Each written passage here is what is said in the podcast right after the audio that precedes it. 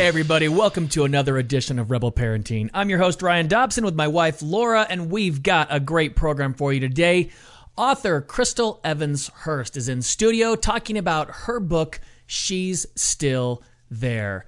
Chrystal is the co author of Kingdom Woman with her dad, Tony Evans. She writes for the Proverbs 31 ministry. She's a speaker at conferences. She's the mom of three boys, two adult girls, one son in law, and one granddaughter. What a great book this is. Talking about the dreams you had when you were little are still there, and you can rescue that little girl inside of you. Chrystal is such a breath of fresh air. You're going to love this program. If you're not catching us on Rebel Live, you are missing out. Every Monday, Wednesday, Friday, 8 Pacific, 11 Eastern, Facebook.com slash J. Ryan Dobson, YouTube.com slash James Ryan Dobson. All the stuff is going on there. Without any further ado, here is Chrystal Evans Hurst on today's edition of Rebel Parenting. Chrystal, thanks for being on the broadcast today. It's such a pleasure to have you on Rebel Parenting. It's my pleasure to be with you. Thanks for having me. Oh, for sure. Listen, we're really into this book, She's Still There. And I'm not sure if it's in the book or if our producer told us, but this phrase, getting lost in the circumstances of life, just kind of resonated with us. Where, you know, at times we feel like we've arrived at the thing we always wanted and we still feel totally lost. And mm. I love your story and your vulnerability. And let's take us back to the beginning. You, you know, why write she's still there. I mean, writing a book is such a huge undertaking. It's something that you almost have to do, but why now and why this one? Well, the main reason for me is that um, I joined in with my dad to write Kingdom Woman. He did all the heavy hitting theological fun stuff, and I did all the storytelling. Mm. And um, when we did that, I kind, I mean, I told little snippets from my life, little examples, little things that I thought would be helpful mm. um, from my life and that of others. And I glazed over um, being a single parent for a few years. And that became the most frequently asked question I would get. Mm. Well, I didn't know you were a single parent. Well, how did that happen? And, you know, how did that go over with your parents and all that? So she's still there while it was not designed to be a memoir, um, allowed mm. me to go into a little bit more detail about that story. Mm. That's one of my she's still there moments. I think most women have multiple she's still there moments. Uh-huh. Yeah. Um, uh, you know, I really think most people have multiple moments. I mean, we joke around about um, midlife crisis, which I don't think is something unique to men. I think women have it too. Mm-hmm. Yes. But I think we have these moments in our lives where we look around and go, is this what I was aiming for? How did I end up here? I'm not so sure that where I am is where I want to be, or I have no idea where I want to go or where I want to be, but I don't know how to change it. And so while that was one major story, I gave one, two actually chapters, two chapters to that story um, there's other stories in there that give other examples of that moment because the principles, when people say, "What did it? What did? What did?" What did it had to happen in your life for you to move forward? Mm, mm Those principles yeah. were repeating principles that I have used over and over again from different she's still there moments. And so that was certainly a major one. Um, but the goal was to say the girl in you, the girl you wanted to be, the girl you never knew you could be, the girl you always wanted to be, that she is still there. But you do have to participate with God and His plan for your life and do the work of finding her. Yeah. So, what, what would you... that work look like? Well, you know, and then you have the whole book. Right. No, basically. Yeah. hey, Chrystal, yeah. hang on a second. Yeah. Let, me, let me start a little bit further back. When did you start feeling lost? When did you start saying, you know what? I don't even know who I am anymore. I've been doing all these things and I'm going, you know, we all are on that path of least resistance where, you know, you're doing all those different things. You're married and you're raising kids and you're getting them in school and you're getting them to activities and you've, you've got a family, all those things. And then you wake up. What was that moment when you said, I, I don't even know who I am anymore? Hmm. Uh, well, literally at 12, I walked into my parents' room and said that. I don't know who I am. And they both looked at me like, What are you talking about? Mm-hmm. Um, I felt that same way again when I realized I was pregnant as a 19 year old, having a baby at 20. Mm-hmm. Uh, how did I end up here? I had that feeling when I was 25 and hated the job. I had that feeling when I was 30 three and was doing uh, cleaning up yet another dirty diaper and thought, "You've got to be kidding me! This yeah. is so repetitive, redundant, and what did I go get my degree for?" Mm-hmm. I had that feeling again when I was 40 and looking in the mirror and thinking. Where did all this weight come from? And I see the girl, but she's covered up by a bunch of stuff. So, mm. what is mm. going on? Yeah. So, I've had that feeling and that emotion multiple times from teenage 20s, 30s, and into 40s. And that's when I said, you know what? This is something that happens to us. And what happens, what the, the, the only problem exists when you have one of those moments and you get stuck. Yeah. Mm. And you stay in that moment.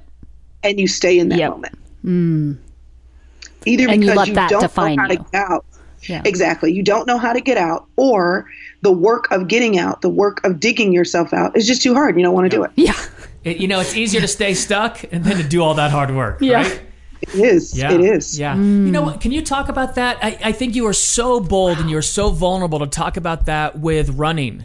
You know, you said you looked in the mirror and the girl that you were wasn't there anymore. And that's, that's an, for in today's age and 2017 culture, you can almost get shamed for saying what you just said. Like, mm-hmm. you should love yourself for exactly the way you are, no matter what shape you're at, and you shouldn't change anything about you, and everyone should accept you for who you are. And you're saying, Nope, I got lost. I got lost, and I did too, Chrystal. I did mm-hmm. too. And so I love that you talk about that. And now I mean, you're a marathoner now. This is crazy stuff. I can't even imagine doing that. How did you get from from being stuck?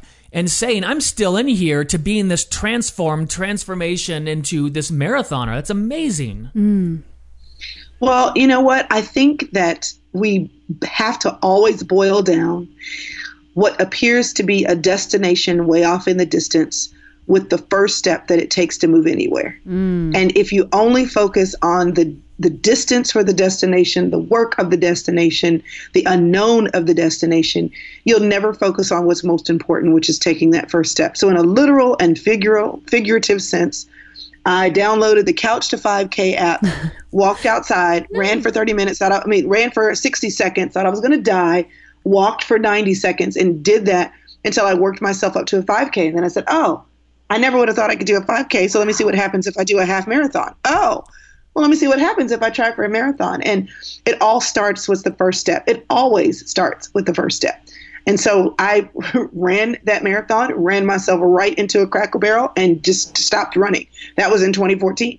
Um, and so because of the book because of some life challenges my husband has had some major health circumstances yeah. in the last mm-hmm. few years running has not been a part of the fabric of my life in fact a part of my running time became my writing time mm. but literally in the past week i put my headphones back in my ear and found the couch to 5k app again and i started over because i know that it can be done and the premise of oh. the whole book is it always starts with the first step and even though I may not have been in any one person's shoes or your shoes or mm-hmm. uh, you know someone else's shoes that's listening. Mm-hmm. I know this truth. It always starts with the first step. And even if you started and you have to start over, you always start in the same place, one step at a time.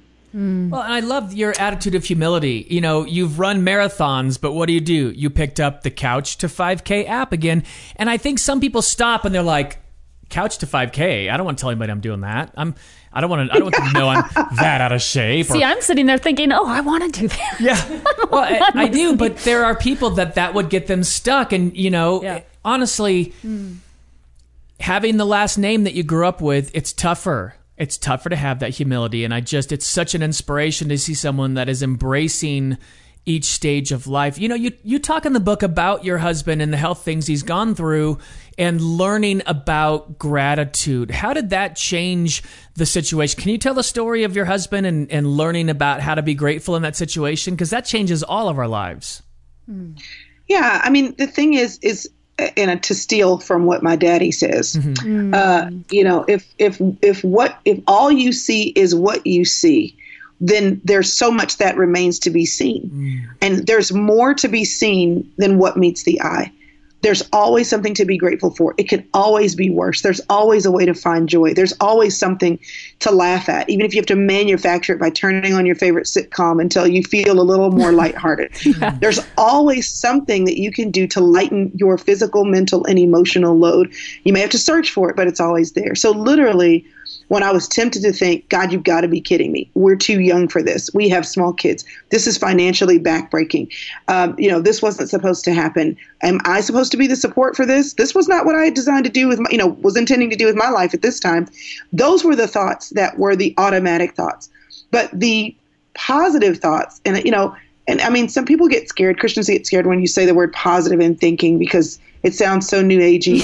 But you know, David David encouraged himself. The Bible Mm-hmm. talks about that. And if you read the Psalms, what it is is wave after wave of natural emotion and chosen emotion. Yes. David felt it. He said it. He cried out. He said, God, you're not there. Where are you? And then in the very next psalm, he's like, You are my refuge and strength. I'm like, Is this coming from the same person? But there was a lot of choosing that uh, David did with his thought process. And so I think ultimately what we have to say is, I get to choose. And the best way, the best way to choose to look at your life with different lenses is to find something to be grateful for. To say, you know what? I am feeling this and this is hard for me, but I choose to be grateful um, because there's always something to be grateful for, and it does change your perspective. Oh, for sure. Yeah. You know, Chrystal, you say in the book, women have this habit of taking care of everybody else. I mean, we see this in the Bible. Um, sometimes I think women need permission to take care of themselves, to say, you know, it's time to put my mask on first before helping those around us. Can you talk to the woman out there that's just doing everything for everyone else and isn't taking care of themselves and is getting lost in everybody else? Sure. I mean, I think we have to reframe this whole idea of self care. Self care is not being selfish. It can be, mm. but it is not selfish by default. Self care basically says two things. Number one, if at heart, the reason why I'm hesitant to be um, focused on some level of self care is because I don't want to be selfish. Well, how can you be caring about other people if you're not in the best state possible to take care of them? So, whatever that means, your mental health, your physical health, your emotional health, having yourself in a good place put, puts you in a better position to minister effectively to the people who you want to be selfless for. The second thing is it's a stewardship issue. If I look at my life, my time, my body, my thoughts, my um, my growth, my education, all these different things as ways that I am honoring God by taking care of what He's given me, then it's not really about me at all. It's about how I'm honoring Him in those different areas. So women who I see, and I, I mean, I've had my moments where um, I'm in in the situation where I felt that way. My excuse was, well, I'm taking care of everybody else, and the reality is, Yeah. you're not doing a good job of that if you're mm-hmm. not taking care of yourself. Women are short, they're frustrated, they're overwhelmed, they mm-hmm. find themselves crying, and they don't know why, and that's a part of it. You've got to know that taking care of yourself is a stewardship issue. So, what are some of the ways that you take care of yourself? Well, this is not a widely celebrated uh, answer, I don't think. But you know what? I get up early in the morning because most of all, what I need at this time of my life, as much as I love my husband, as much as I love my kids, as much as I love ministry, Yeah. as much as I love podcasts and the writing and all these different things, I need time to myself. Quiet time. I get up early Yes, too. I'm- that peace, there's nobody else up. It's silent. Oof, I love silence. Yep. Yep. And so just being on in a position where I can hear myself think, mm. where I can feel the rhythm of my own heartbeat mm. and really put in the work to think, okay, right this second, am I okay? And if I'm not okay, what do I need to change or adjust so that I can be? Am I really honoring God? God, talk time early in the morning. Am I honoring you? Mm. How do I honor you with my day? I can't even begin to um, even do the things that he wants me to do if I don't take time to hear him speak. And so, yeah, spending time with God is self care. But I mean, just to take it and make it something that's even more um, tangible, me me going out to walk or run, that's taking care of myself. Me, yeah. I mean, I am literally on a trip right now where I spoke on Saturday night and I have to speak tonight. Mm. And I could have darted home early yesterday morning and then got on a plane today. So I could have spent a few hours at home. I didn't. And I felt a little guilty about it. Mm-hmm. Mm-hmm. I came straight to the next city where I had 24 hours to myself. Mm. And I said, you know what? I just need a minute to catch up on my sleep. I need a minute to just, you know, maybe get some work done and not be interrupted. And, you know, I had to say, okay, I will be better when I get home because I will be refreshed, I will be rested, and they will have my full attention. I won't be darting in and out. So, you know, you just have to make that decision for your life and mm-hmm. carving out time that ultimately means that you're being a good steward of who you are. Yeah, I mean, what I see is if it's almost like it has to be on the calendar. What Ryan and I we try to take, you know, one time a quarter away, a day with God, just to reconnect. But it's like if it's not on the calendar, it's not happening. And I and I love how you're just saying you just have to put on that mask first to take care of yourself. You do, you do, and and you, you're right. You have to put. I mean, my husband and I, we have to put dates on the calendar. Yep. And married people can identify with that. So why can't those married women say the same thing for themselves? If I want to maintain or grow or develop the relationship with my husband, we we make sure we look each other in the eye. Well, if you want to maintain a good relationship with yourself, you have to have time to look yourself in the eye. Mm. I like that. I definitely do. Chrystal, what do you say to the maybe to the couple who there's a woman and she's going through a transformation to be this, you know, woman that she thinks she is and her husband's like, "Hey, you know, I liked it the way that it was. I, I like things the way they were. And this new person is a little scary. And you're doing things that make me uneasy. Not wrong necessarily, but what if the other partner isn't that thrilled on the transformation? Well, I think that ultimately it's two two things. One, it's still a stewardship issue. Uh, okay, so if if my husband asked me to go rob a bank, I would be very clear that even though he told me to do that, I should not do that Sure. because there is a there's a a a God who has said here are the rules. Well, I think the same thing applies too. I think I think you have to be able to say to your spouse lovingly, respectfully, with honor, if if the transformation that's happening is a transformation from the inside out because of what God is doing in you, Yeah. then that's still a stewardship issue of which your husband is even um, under the authority of. Now, the problem comes that you have a lot of women who are trying to remember who they are and get back to the girl in them, and it's totally selfless, selfishly driven. Yeah. For And sure. so they leave their husbands, and I'm not cooking tonight because I got to go out with my friends, or Yeah. you know, I mean, it becomes that, and that's not what I'm talking about. Mm. I'm saying that when when the Jesus in you makes himself more seen, more recognized, more overflowing, and that impacts the person that you are, your family, your husband, your children should be blessed by that, Yeah. not burdened by that. Yeah. Yeah. Mm, I like it. Well, and it should be coming from the Lord. And I think when Yeah, you're in a in a relationship where you're doing it with the Lord and you're communicating that with your spouse, I think it's a lot less scary. I think um, the instance I'm thinking of, it's right. It's it's when it's just kind of bouncing off, doing your own thing, which is more of a selfish aspect instead of a community aspect or a communal with your with the relationship with your spouse and your family. Hmm. Right. I mean, and I can communicate, and, and a part of marriage is learning more about yourself within the context of a relationship. But I've learned to tell my husband, it's just this simple. I'll just say, I'm not good right now. Hmm. Mm-hmm. I'm not good right now. Yeah. And, you know, he knows now after years of marriage what that means. I need time by myself. And really, I, people are always saying, I want to get out and be by myself. My thing is, I want y'all to get out.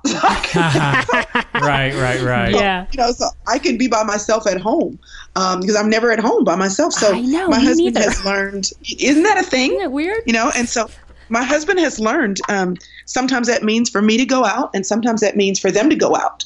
So they, he's take started taking the boys on camping trips. We have three kids still at home. He takes them on camping trips um, so that they can be gone for a couple of days, and I can have the house to myself. Uh, or and sometimes I work and finish things, and sometimes I sit there and veg out, and I'm like, oh, the TV can go and be on what I want to watch, not just what boys want to watch. you know, That's little things like that. Nice. But communication is so important. That's awesome. Chrystal, I, I'm a homeschooling mom, and I know you are too. And you talk about the butterfly experiment, how sometimes you don't like science experiments, and I ditto on that one as a homeschooling mom. But can you talk about the butterfly experiment and then us as women and our transformation?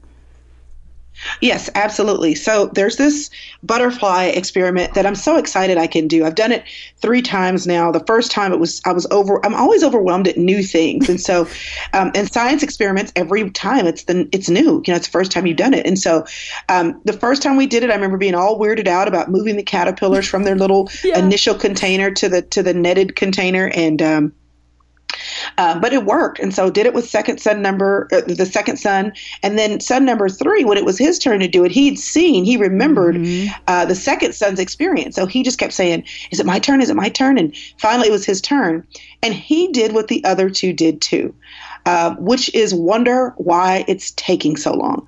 Are the caterpillars ever going to turn into butterflies? We have to wait a few days until they eat themselves into uh, the chrysalis. And so then, when they were hanging from the top of the caterpillar jar and forming their chrysalis, he said, You know, I think they're dead. No, they're not dead. Well, how long is it going to be till the butterfly comes out? I mean, very, very mm-hmm. impatient, very, very expectant, and not understanding because he'd never seen it before. But because I've done this experiment now three times, I know how long this takes. And I know that if you wait, something will happen, something will be born. Mm. And many times, you're like my son. He waited and he finally realized after going through it the first time for him, the butterflies eventually do hatch. But he had that initial point of struggling with the faith to believe because he'd never seen it happen. Yeah. Many women struggle with this idea that they can ever really feel that they're living a life where they honor the girl in them, where they are in touch with the girl that God designed them mm-hmm. to be, mm-hmm. where they're where they're living and living fully alive. And many times it's because they've never seen it before. Yeah. They, they don't know what it is to have a woman who is not living totally burdened by the weight of her circumstances or of her family uh, drama or trials or relational difficulties. They don't know. Yeah. Um, they want it, but they've never seen it. Mm. And so, my last encouragement to the reader in the book is even if you haven't seen it, I have. I've seen it happen over again in my life. I've seen it happen over and over again in the lives of other people. Mm-hmm. And my prayer is that after reading the book and joining me on that journey of, of self discovery as God wants us to be discovered in Him, that they they're willing to continue the journey of waiting on the butterfly to emerge. Mm-hmm. Not because they're all that faith filled yeah. necessarily, but if they have to borrow my faith, that's okay. Amen. Yeah. Um, because most of the reason women don't see the process through is because it's taking too long and they give up. Yeah, they think it's dead, just son, like your son. it's dead. Yeah. It's not there. Yeah, and. I was there to encourage him to keep waiting. And for most women, they just needed a little encouragement to hang in there. And that's mm. what I mm. hope that I've done in the book that I wrote. Well, thank you. You have done that. So thank you. Definitely. Chrystal, thanks for being on the broadcast. We really do appreciate it. What a joy. My pleasure to be with you. So fun to talk to you all. Definitely. Thanks so much. We'll see you again. Hey, everybody, we are out of time for today, but thanks for joining us and thanks for listening to Chrystal. You can pick up her book at Amazon or wherever books are sold. Also, sign up for our newsletter at rebelparenting.org and catch us at Rebel Live every Monday, Wednesday, Friday, 8 Pacific, 11 Eastern, facebook.com slash J. Ryan Dobson, youtube.com slash James Ryan Dobson. God bless. We will see you next week.